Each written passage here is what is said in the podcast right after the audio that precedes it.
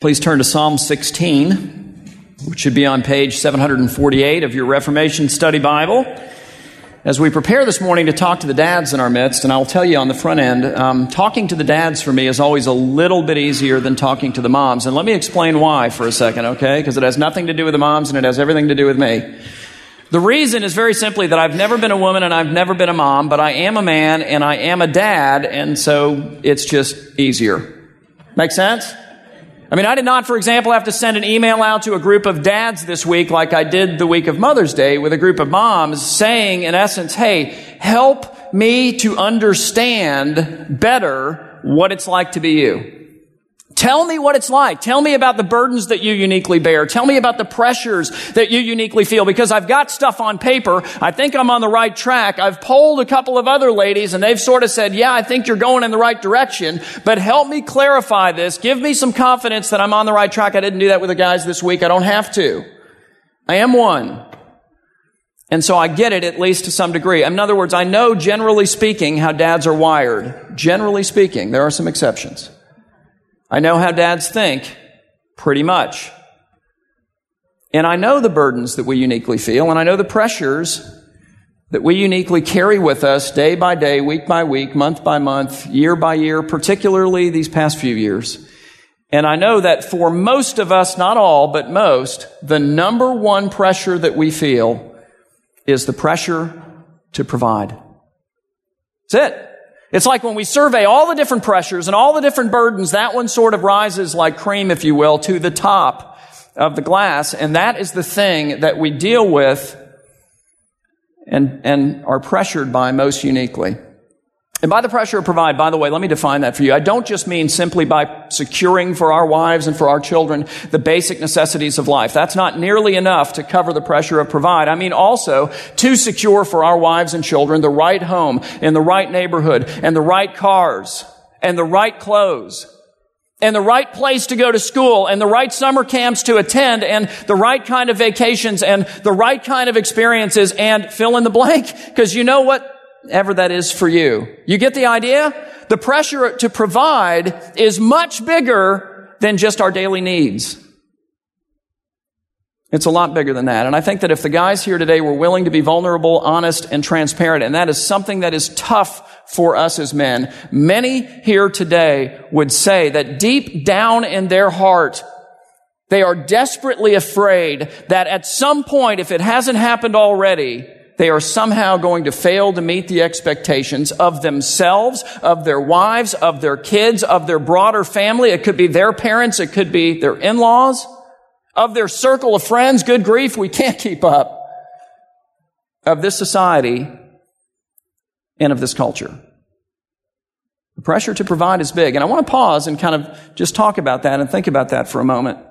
And what I want to tell you is that I think that Oftentimes, the problem, or at least a large part of the problem, is with those expectations themselves. In other words, I think that we expect too much of ourselves, and I think that a lot of times everyone else expects too much from us. Every one of us, to one degree or another, has allowed what is called the American dream to define for us what success is and what provision should look like. And it's time for us to begin to question those things. Because what happens as a result is we become saddled oftentimes with unreasonable and more frequently even than that, unbiblical expectations. The Bible has a hugely different perspective on how much we should keep, on how much we should spend on ourselves, on how much we should live upon, and on what we actually need than we do. So I think that oftentimes the problem is with the expectations themselves, but then there are also those seasons in life, guys, where no matter how hard we try, no matter how much we scheme, no matter how many hours we work, it's just not happening, is it? And so we kind of figuratively speaking walk over to our desk and we open up a drawer and we take out, you know, like a stack of those labels, those name tag, those sticky things, and we get out our black Sharpie and we write, figuratively speaking, failure upon it and we put it on our chest or on our forehead or both and we move through our homes and we move through our offices and we move through our lives as if that's what defines us and it's the only thing in the world that matters and it's neither, but it sure feels like it because this is our number one pressure. It's the biggie. And in light of the last couple of years and sort of the economic milieu that we have found ourselves in,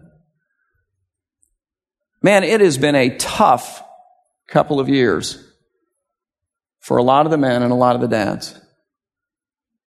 And so my goal today is simply to encourage you from God's Word. It is to take you to the one who is your refuge and who alone can preserve you and give you grace. And I want to do that by looking at Psalm 16, which is a psalm of David, and it starts with a shout, but please understand that it's not a shout of joy that it begins with. It is a shout of distress. It is spoken of out of some kind of circumstance that perhaps is even threatening David's life. He shouts out literally, preserve me, O God. You know, a lot of us are familiar with that one.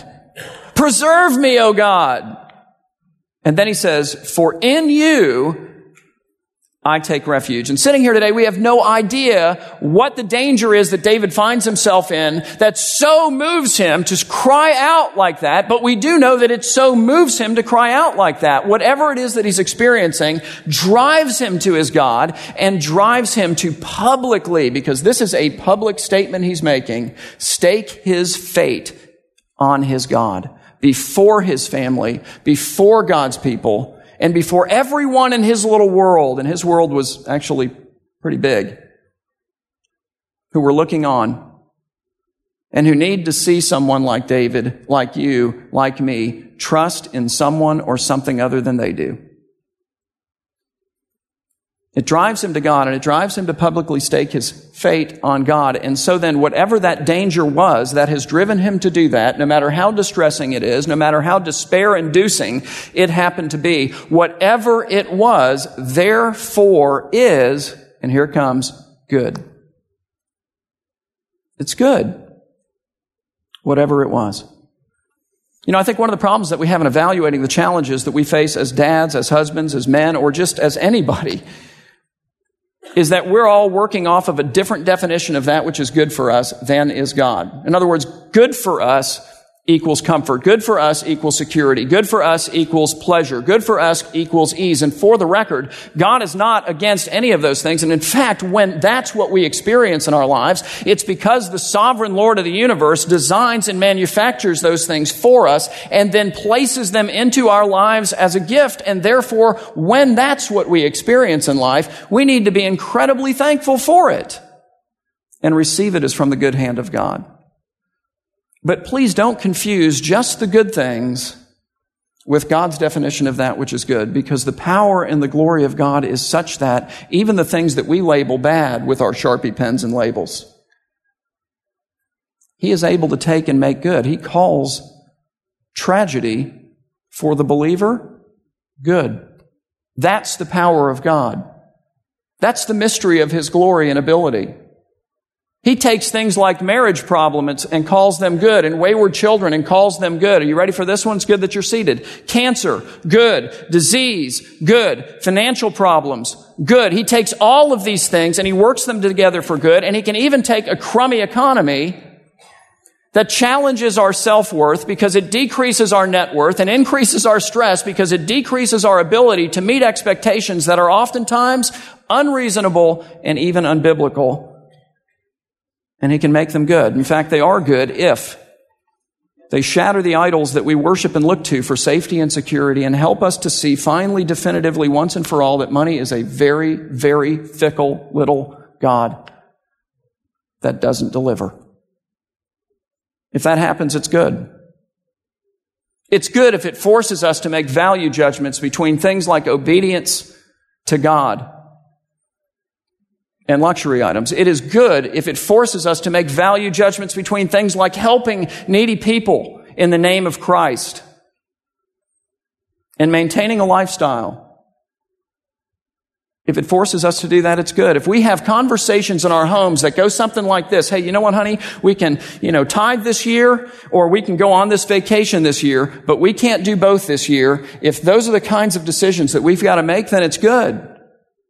We can invest in the hungry this year, or we can buy new cars this year. And you know what? Sometimes we need to buy new cars, but a lot less frequently than we do. And if we have those conversations, and we make those kinds of decisions, and we have to face them, it's not bad, it's good. Tough times force us to figure out what really matters to us. They unveil our soul. They leave us nowhere to hide our depravity. And if that drives us to our God, as it does with David, and if that drives us to stake our fate publicly before our family, our church, and the rest of the world, the people with whom we live, work, and play who are watching us, then it's good. Whatever danger David's experiencing is good. And so from the midst of his distress, he cries out and he says, Preserve me, O God, for in you I take refuge. And then he says, I say to the Lord publicly, before my family, before God's people, before everyone in my life who is watching, you see, he says, I say to the Lord, you are my God, not, and then fill in the blank. And you've got to do that. What are you living for? Who is your Lord? You are my Lord, David says, and I want my, my wife and children to know that, and I want God's people to know that, and I want everybody around me to know that. You are my Lord. And then he says this, and it should be translated like this. I have no good thing apart from you. Which means what? Well, it means that you can have everything that this world has to offer, but apart from God, have no good thing. Or you can have Him and have every good thing. David says, You, O Lord, are my Lord. He says, I have no good thing apart from you.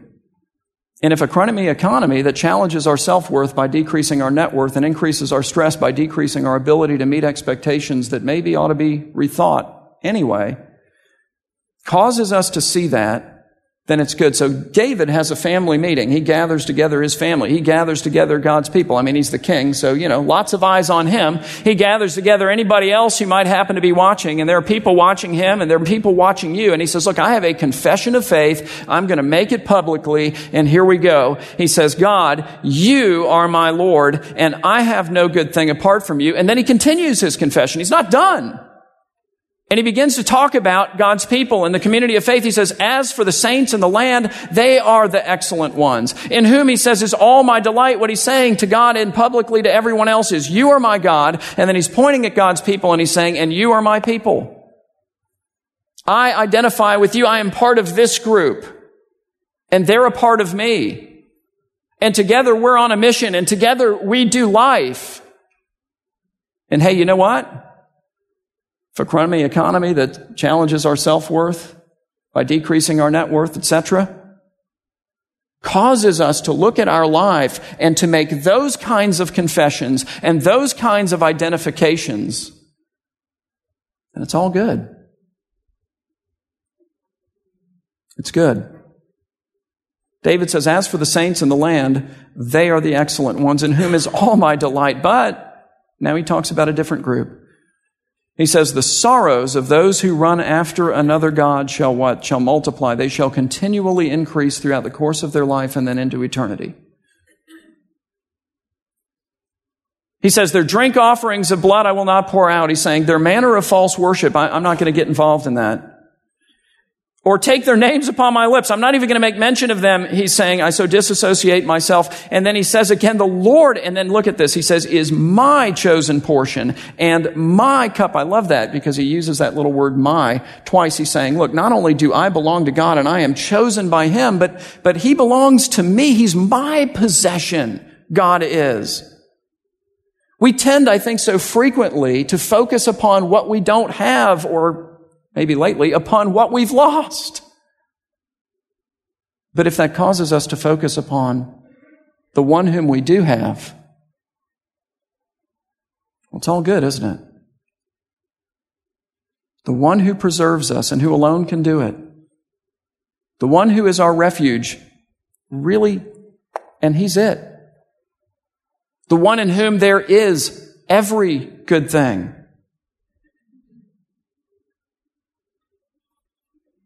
David says, The Lord is my chosen portion. And the Lord is my cup. And in that cup is life, not death. And then he says, And you hold my lot. The lot in David's day was like a pair of dice. And it was cast to make decisions, to decide the fate of people. And so there's a sense in which David is saying, look, as uncertain as my life looks, as distressing as the uncertainty of that is, the reality is that my fate is dead center in the middle of the palm of the one who alone I can trust to determine it. It's beautiful. He's speaking to his own soul. You see, words of instruction, words of peace, words of faith. He says, You hold my lot. To which he then adds the lines, meaning the measuring lines by which his life is measured. A life that at times includes distressing circumstances. But what does he say about that? He says, the lines of my life is the idea have fallen for me in pleasant places. It's as though he's gone to look at a piece of land which represents his life. And he pulls up and gets out of the car, you know, and walks up the hill to look at his particular parcel that the Lord has drawn out for him as part of the whole. And he walks the entirety of it, its breadth and its depth. He sees it in all that it includes. He sees how it fits within the landscape of God himself. He sees it when all is said and done. And he declares it pleasant. He says that it's beautiful. That's the next word he uses. He says, Indeed, I have a beautiful inheritance, and since it's a heavenly inheritance, there's nothing and no one who can take it away. And so he goes on and he says, I bless the Lord who gives me counsel. And then he says something that really kind of annoyed me a little bit this week. He says, In the night also my heart instructs me. And I know that what he's saying here is, I bless the Lord in the day and I bless the Lord at night. And that's a poetic way of collecting up all of the time that he's actually awake. And he's saying, All the time, even in the midst of my despair, I'm blessing the Lord for the counsel that he gives me. By the way, in his word, know the word, live the word. But what kind of got me was what he's focused upon at night, even in the midst of his distress. In the midst of David's distress, David is overwhelming himself with the counsel of the Lord that leads him to bless God. And in the midst of my distress, I'm usually just worried. Aren't you? In Psalm 4, verse 8, David says, In the midst of his distress, he lies down and sleeps peacefully. I take melatonin pretty much every night. Seriously. I occasionally, like, I don't know, every six weeks or so, I'll pop an Ambien, man. Not kidding. And if I'm really stressed out, well, Sometimes that doesn't even help. And it's not that unusual in those kinds of circumstances for me to roll around and roll around and roll around and look at the clock and look at the clock and look at the clock and, you know, compute and then recompute and then recompute exactly how much sleep I'll get if I can just fall asleep now.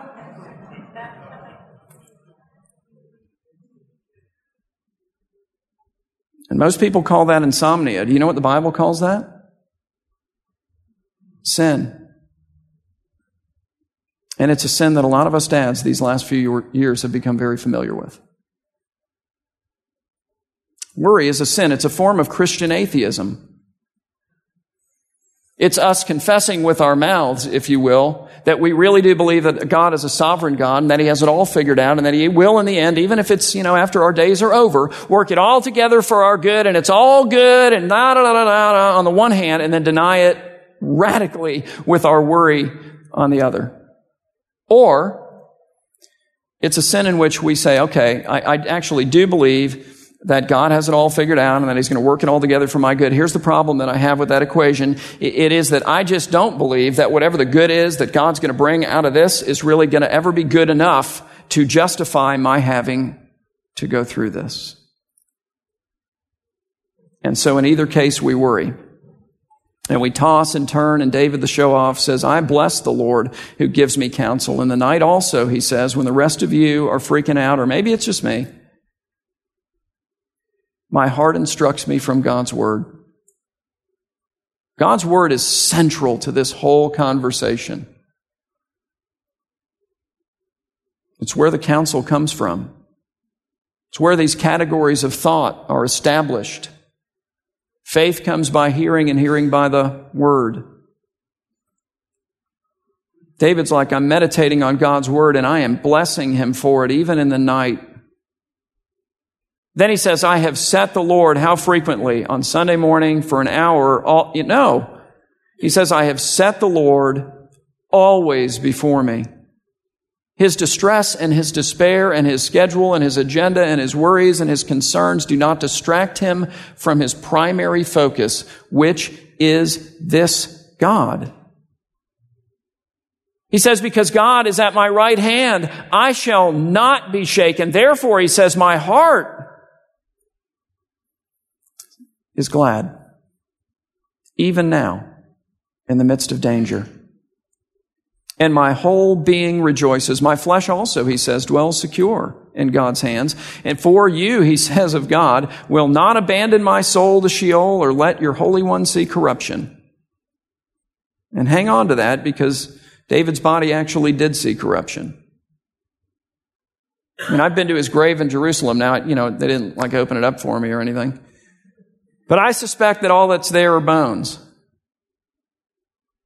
So watch that statement because he says, For you will not abandon my soul to Sheol, which is the grave. And that's true for every believer. There is a day of resurrection. We are not abandoned in death. But then he says, Or let your Holy One see corruption. He says, You will make known to me the path of life, and in your presence there is fullness of joy at your right hand. Our pleasures for how long? Forever more. So then what's encouraging about all this? I mean, you know, what do you leave with if you're a dad? Well, I think you leave, or at least I hope you leave, knowing that these last few years that we've all labeled as bad with our little Sharpie pens, bad, you know, terrible. Well, they've not been bad if. They've not been bad if they've driven you to your God. They've not been bad if you've huddled with the fam and said, okay, look, Here's the one we're going to trust in this. They've not been bad if you've identified with God's people and publicly said, my God, my people, and together we get through it. They've not been bad if people in your world have watched you process this by faith. I had lunch with a good friend of mine this past week, a businessman in this community, very successful guy, incredible leader. I mean, I would love to be him in so many ways. Um, but it's been a tough year for actually many years now for him. He's in a very difficult industry. He's been significantly impacted. And I, I, really, I mean, I knew, you know, I kind of imagined, but we sat down and talked. And so he gave me little snippets of what life has been like. And the cool part of the conversation was when he started saying things like, you know, I have learned so much about me through this. Some of which uh, I didn't want to know. But it's been exposing. I've learned about life. I've learned about business. I've learned about people. I've learned about God. I've learned about faithfulness. And he said, Oh, and, and one other thing that's happened is he said, this, this business partner of mine, through this experience, came to faith in Jesus. He said, You know, I, I really oftentimes sit around and wonder if that's what the whole thing was about. And maybe that is what the whole thing was about. But the part of it all that I loved of that conversation and I commended him for it, I said, that's what faith does. Faith says good things come from this. And then faith begins to look for it. And look, we don't always see it all and sometimes we don't see any of it. But we will. We'll go to that parcel of land that is our life and see it all and go, you know what? All said and done, it's pleasant. It's beautiful but he's looking for it. Know, my dad used to say it all depends on what you're digging for. If you're digging for dirt, you'll find dirt. And a lot of it. But there are nuggets of gold there too. And you'll find those, and they're priceless if that's what you look for. The last few years, tough for dads in particular. But good if they've driven us to God and to publicly stake our fate on Him. Because if you missed it, God alone can preserve us, and He alone is our refuge. And we've learned a lot of lessons in that regard, I hope. He is our Lord and everything else is false. There is no other God, you see, worthy of our worship. We have no good thing apart from Him, but in Him we have every good thing. He's our portion and our cup. Not only do we belong to Him, but He belongs to us. We claim Him as ours. He's my portion, my cup. And as uncertain as our lives at times look, the reality is that the dice or the fate of our lives are dead center in the middle of the palm of the one whom alone can be trusted with it. And the life that he marks out for us in the final analysis is beautiful and pleasant. His counsel is life and it leads to peace and rest and even sleep. He is our guide and our strength, and in him we are not shaken. And not even death can deny us the joy of his presence or the eternal pleasures found therein. And all of this is ours through the one of whom this psalm ultimately speaks, the greater son of David who is Christ, the God man whom David foresaw, who lived the perfect life we haven't lived, who died the sinner's death that we would otherwise bear, and whose body did not see corruption, for he was raised from the dead. And he comes to us and he offers to us this God of refuge through faith in Him. So, I don't know about you, but I'm planning to sleep better tonight. I'd like to have all our dads stand, if you would, uh, just so I can pray for you guys. And um, let's do that. Our Heavenly Father, Lord, we praise you uh, that you are our Father. Uh, that in you, each one of us dads has a perfect dad. Uh, that in you, each one of us who are called to lead and are given responsibility, uh, have one whose shoulders is actually big enough to handle it all, very much unlike our own. God, we bless you in the midst of uncertain times. We thank you in the midst of distress. We praise you for your word and for our Savior, the one through whom we come to you and find refuge. God, I bless these guys in your name, and I pray, Lord, that you would strengthen and encourage them in their hearts. I pray, Father, that they would come to you and talk with you and walk together with you and with each other as your people and find comfort and strength and joy in your presence. Knowing that in you, Lord, no matter what happens, we and our families are secure. So we bless you and we thank you and we pray your blessing on each one of the dads here today. We ask these things in Jesus' name and for his glory. Amen.